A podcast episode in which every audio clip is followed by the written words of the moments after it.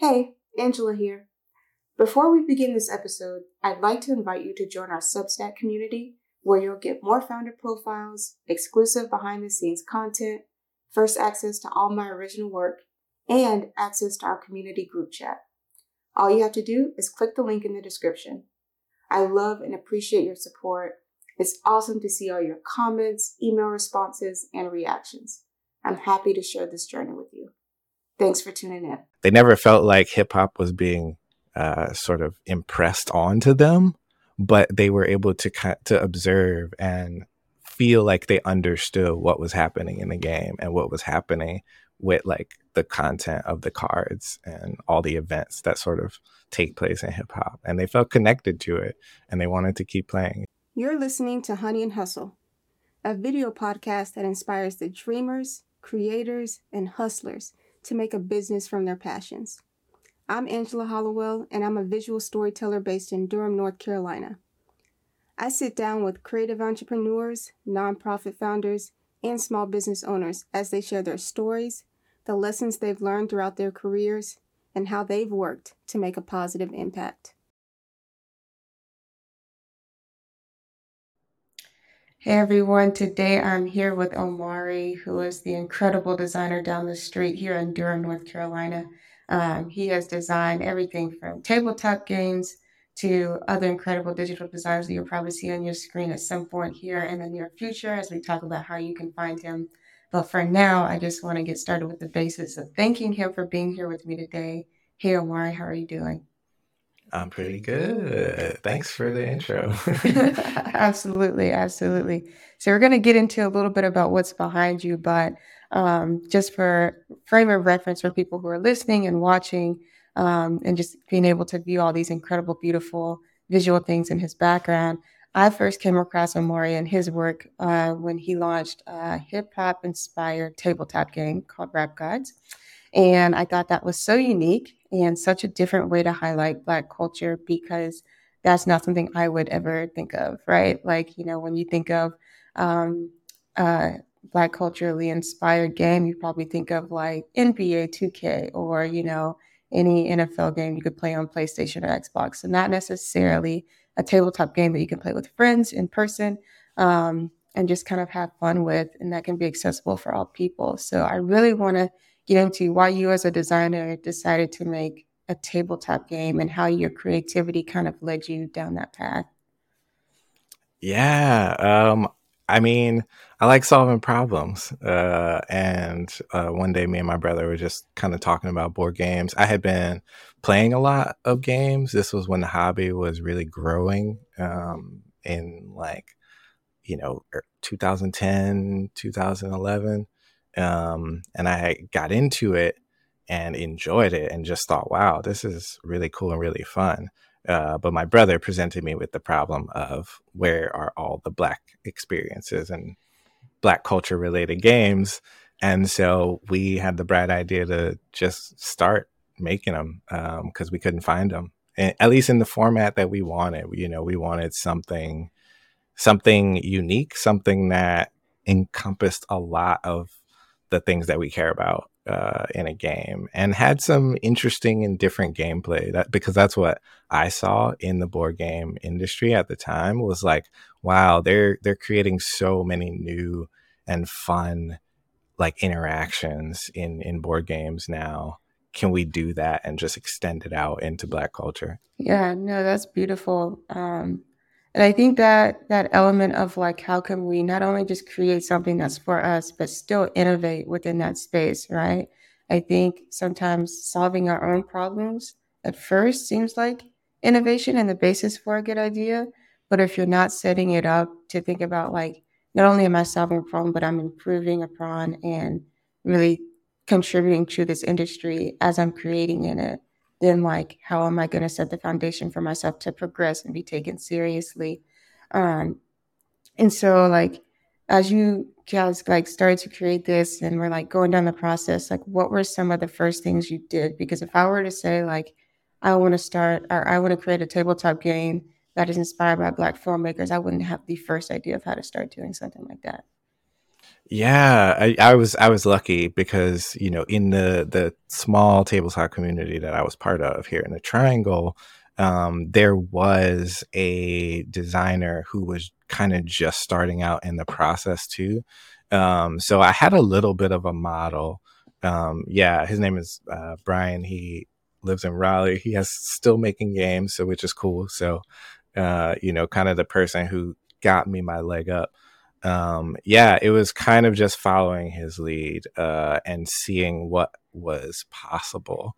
Uh, so those first few things really were um, okay, what is it? What does the process actually look like? And so he was able to give me that breakdown. And now it's cool. Like you can go online. There are resources available for tabletop gamer designers specifically to like learn some of these things and find out what the process is. Um, but he really showed me that. And the next thing almost immediately was just like make the game like in the smallest, easiest format that you can and get it on in front of some people and play it.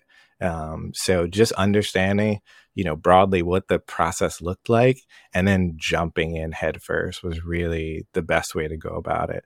Um, I think, yeah, there's a tendency to kind of hesitate and try and figure out and solve the problem of what the game is before you start. Uh, but really thinking about tabletop game design like it's physical and all of those interactions and everything you see on the table it really needs to be physical for you to get the complete picture of what it is. Um, so it was all about, yeah, just just getting something to the table. And my brother really took the lead on that and made us an entire prototype in a weekend, uh, I think, so we could actually try it out. And it just it just snowballed from there.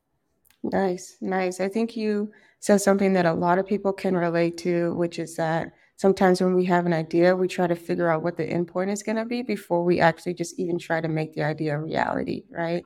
So sometimes just in making things, you figure out like what the kinks are, what can be improved, and just like what are some barriers to creating something like this. And maybe that's why it hasn't been created, and how are you going to overcome that? So I think like jumping in is such a great uh, way to to start validating an idea um, the second part of what you said was not only create it, but like get it in the hands of people, like let people experience it before trying to make it also perfect.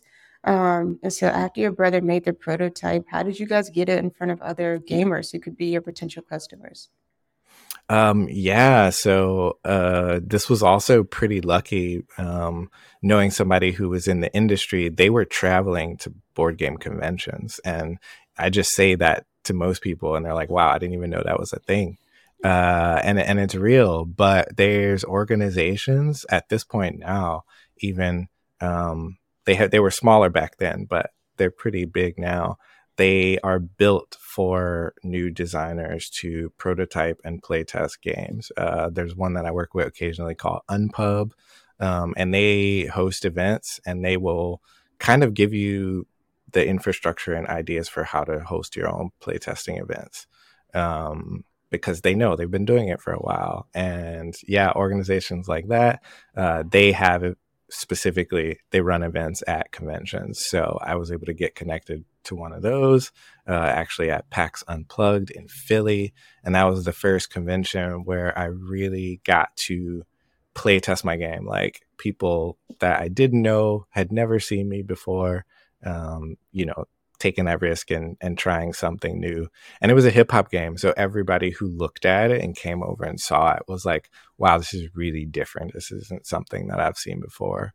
Um, which told us, you know, we were in the right place. But we got amazing feedback that weekend and and really like I think changed the trajectory of the game completely.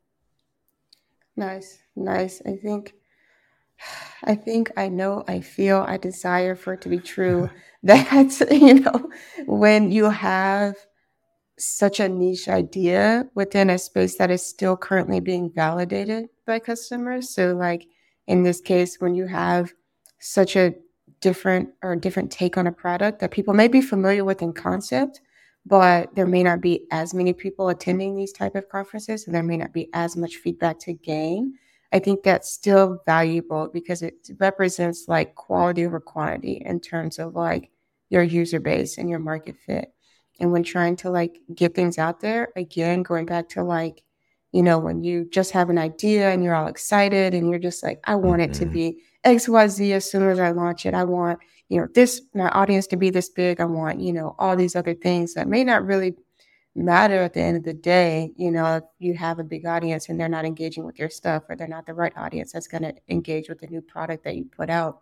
So I, I think some of it too is like not being afraid to get that more direct, smaller feedback, but from an engaged like audience who really cares about the integrity of the product.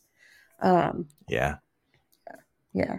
So, and I mean that you describing kind of like one of our biggest challenges, which is like how do we, you know, as like we're sort of carving out this very different new space, how in that do we make sure we're talking to the right people who are going to appreciate, you know, what we're doing? And like the convention that I mentioned in Philly, majority of our playtesters there were white gamers, right? Because like that's that was the industry back then, at least when we started for sure. Um, and we knew that we were making this game also for the black community. So like we had to take the game to our friends' houses or to like family gatherings and get our people to play too and get that feedback from both sides and then try to make sense of it in a way that still feels like this is going to be a product that both types of people or wherever you come from can enjoy um, and and with no real proof of concept for for that it was it was a really really really big challenge and we're facing the same thing again with Hoop Gods. just understanding that you know there's a particular place that that basketball and, and, ba- and basketball culture and hip hop like intersect.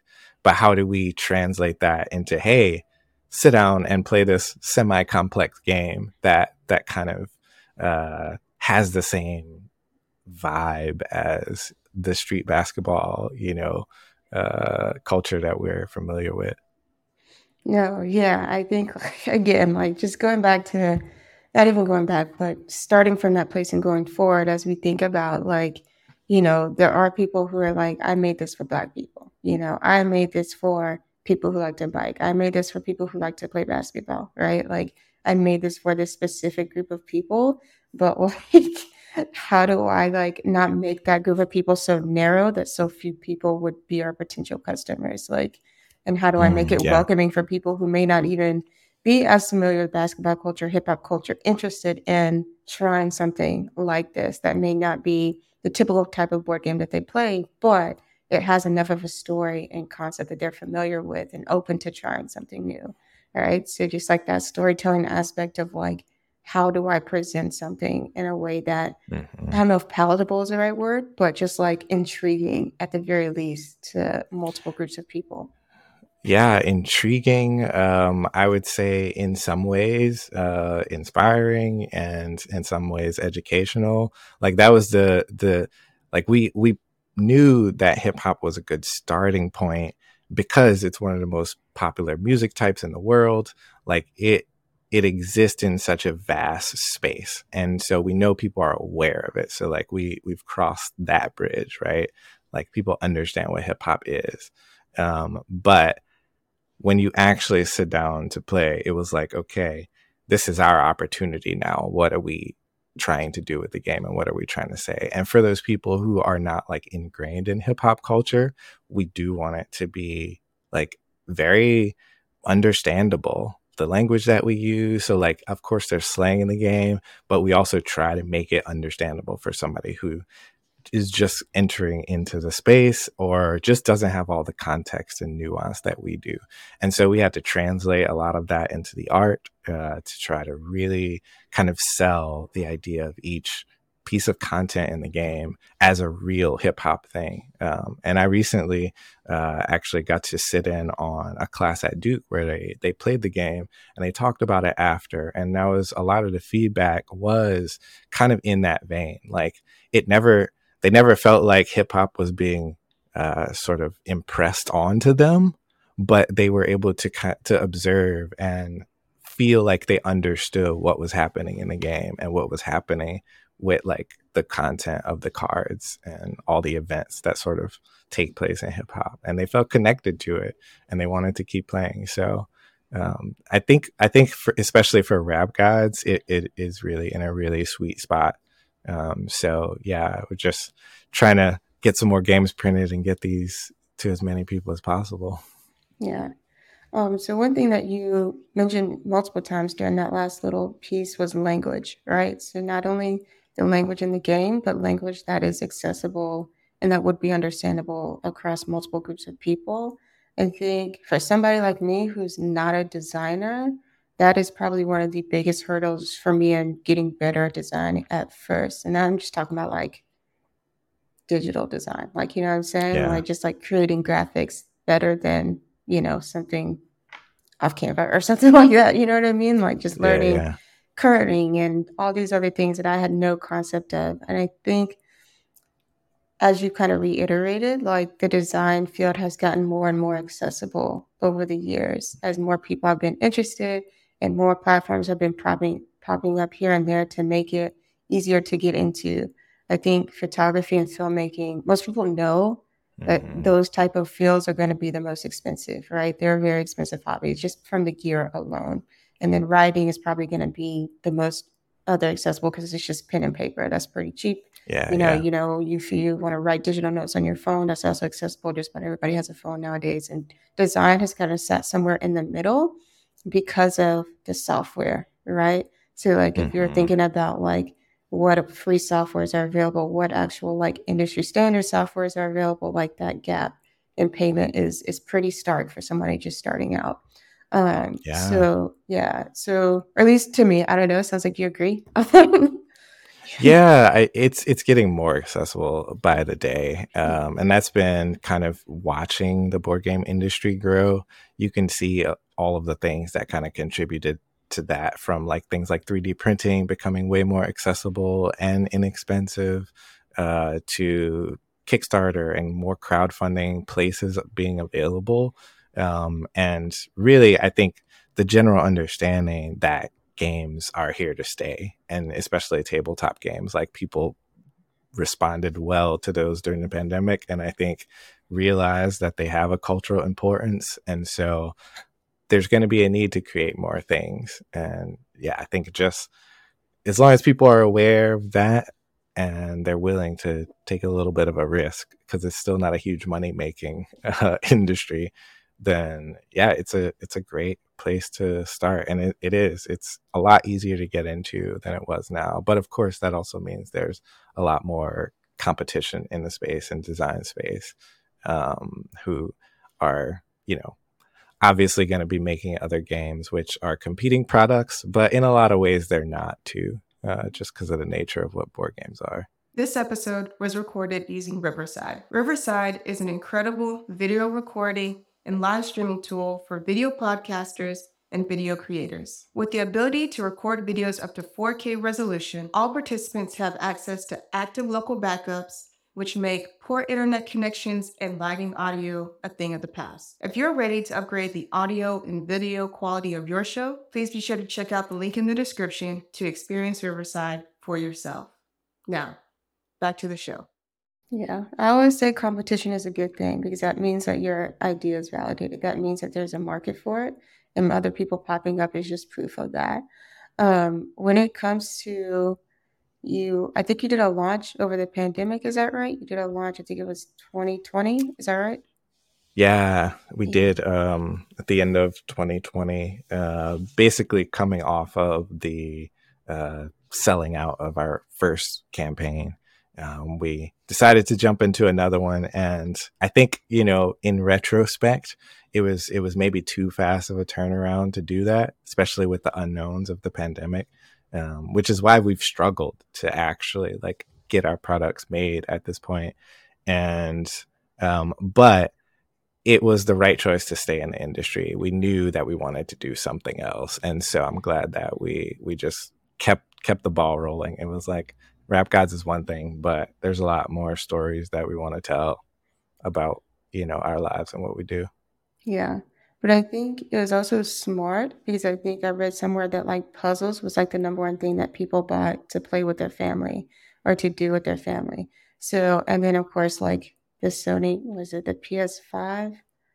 That's also oh, like you know a gaming yeah. system that people are familiar with. But in the vein of games, like they sold out so quickly, and it was like you would think that people who are struggling for money, who have potentially been laid off, are not going to splurge on, you know, a four or five hundred dollar gaming system, but they did. So I I think the pandemic in a lot of ways was the right time for games because they gave people a sense of community they gave people a sense of peace. They gave people an outlet. They gave people a way to connect people, you know, safely and spend time, more meaningful time with the people around them now that they were probably at home.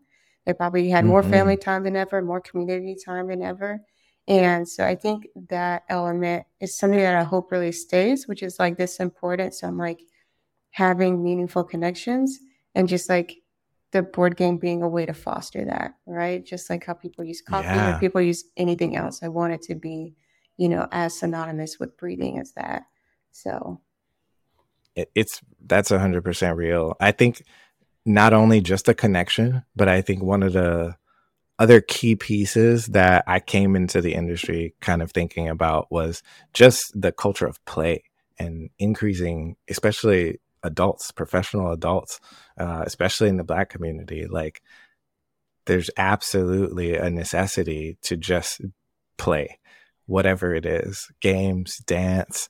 Um, and we see in board game space, like we can bring families together around this, like, and just play and have fun together, friends, couples. I think Hoop Gods is going to be a great couples game.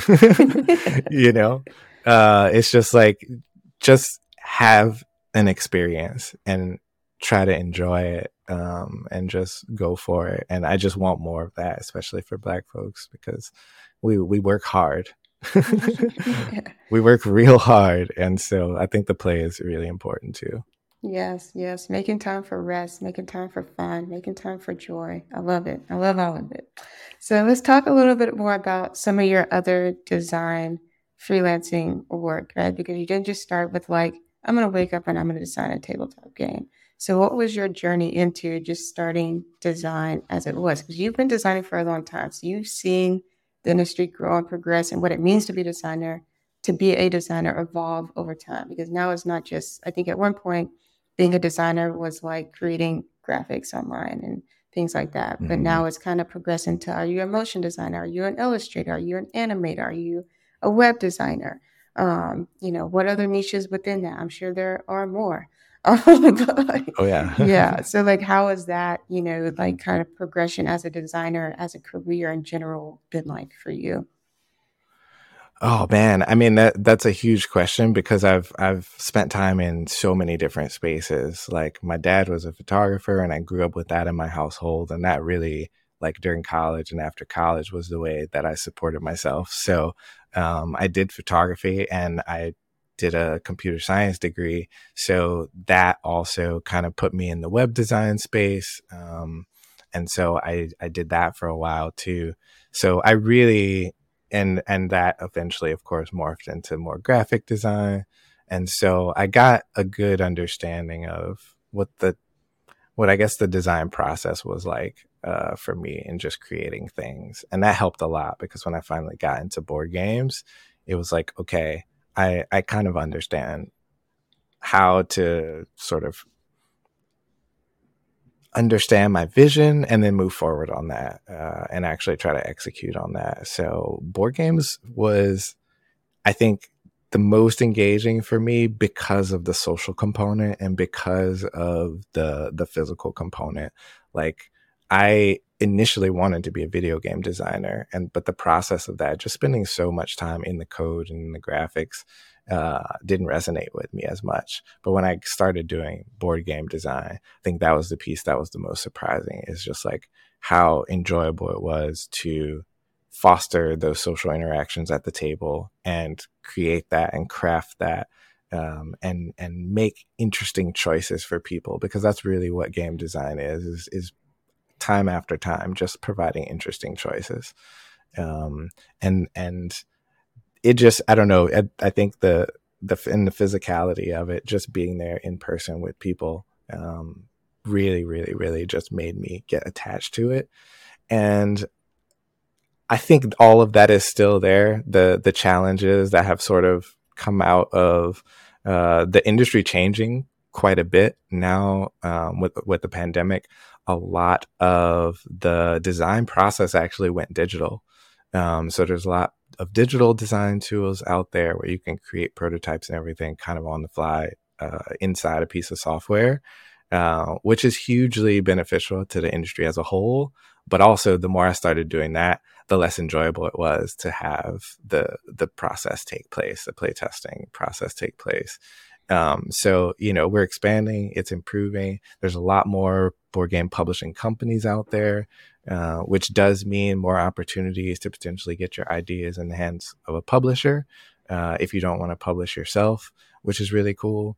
Um, there's actually more crowdfunding um, avenues now. Uh, BackerKit, which used to be a company that only really focused on marketing and pledge management, they now have their own crowdfunding tool. Uh, there's now GameFound, which is a new one, uh, specifically on tabletop games. So again, finding those niches and make and figuring out what products are available uh, is important. So there's there's been a lot of change. So the relationship with designers and publishers, I think, is changing and evolving in terms of just like how we get paid. Um, and I think there's still a lot of growing pains in the industry going on too, because of, you know, it's still fairly new in terms of that, that relationship between designer and publisher, um, or writer. A lot of games just require pure writing. Um, I'm working on a couple games right now that are more about the narrative side of things than the gameplay side of things.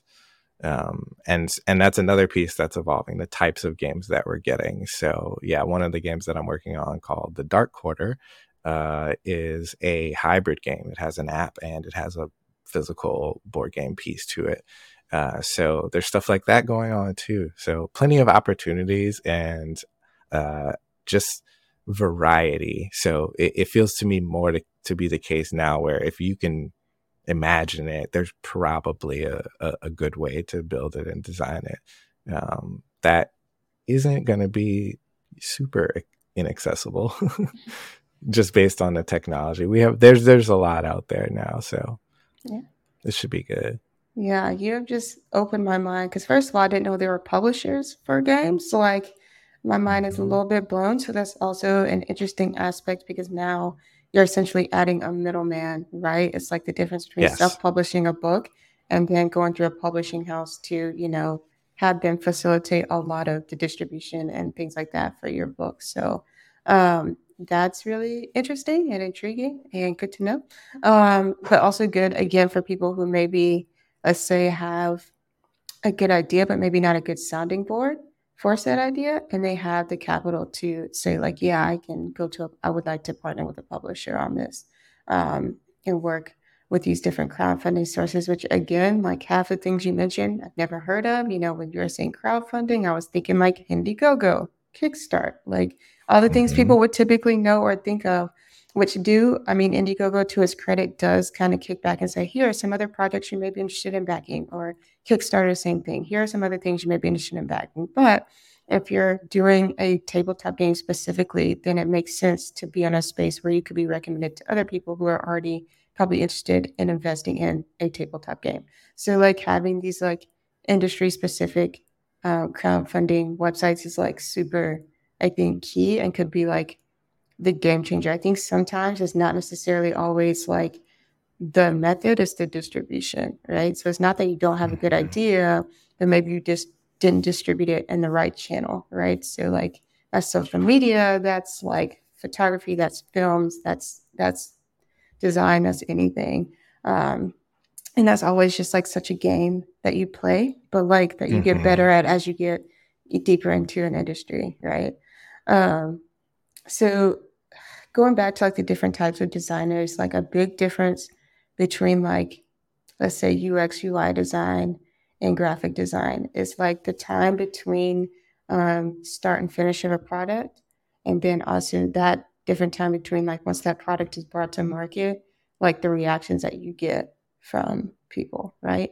And it sounds like being a tabletop designer is kind of a mix of that, right? Because it may take you a minute to get from you know, product idea to like get a prototype working. But then once you get it in the hands of people, the feedback is like instant, right? So you get kind mm-hmm. of, yeah. So you get like the best of both. It's like a hurry up and wait game, right? So it's like, hurry up, get this idea, get it out there, but then you get that immediate, you know, like yeah. feedback. So you can tweak, but then it might take a minute for those tweaks to show up in a revised copy and like all these other things there's there's a lot of tips and tricks to that. The iteration uh, through board game design is one of the key things that i think kind of can scare people away because yeah in the ideal scenario that you're kind of describing like you can do that quickly. Um, so there's there's i give you one example um, of a trick that we use in developing card games all the time. So um, I've seen new designers basically, you know, get a bunch of blank cards and just scribble all over them, but that doesn't work well for iteration.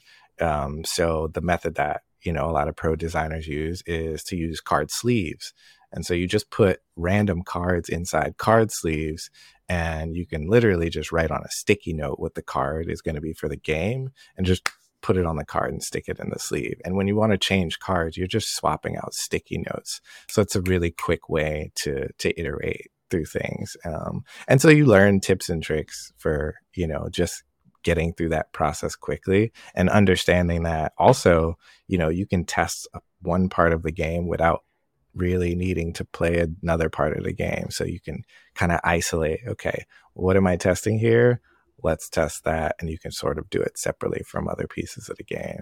Um, you know you do it a few times you start to kind of get into a rhythm of the testing and and making changes process uh, which really really actually gets tricky when you're developing six to eight games at once uh, and and just trying to manage that and and keep track of what you did in each Yeah, no, yeah. It sounds like you've got a lot of projects, so we salute you. well, that's yeah, great though. Unfortunately, unfortunately. yeah, yeah, I get it. It's like it's fun when it's an idea. It's overwhelming when you have like 10 ideas to manage, but you're just like excited about all of them when you want to see them come to fruition. Exactly. So you stick with it. Oh man. Well, yeah. Well, thank you so much for joining me here today. I know that Colorway Game Labs has a whole whole lot in store for us in the future. Uh, for those listening and watching, if you haven't checked out Rap Gods or the feature product Hoop Gods, be sure to do that. And thank you so much, Amari, for being here with me. Yeah, this was fabulous. Thanks for inviting me.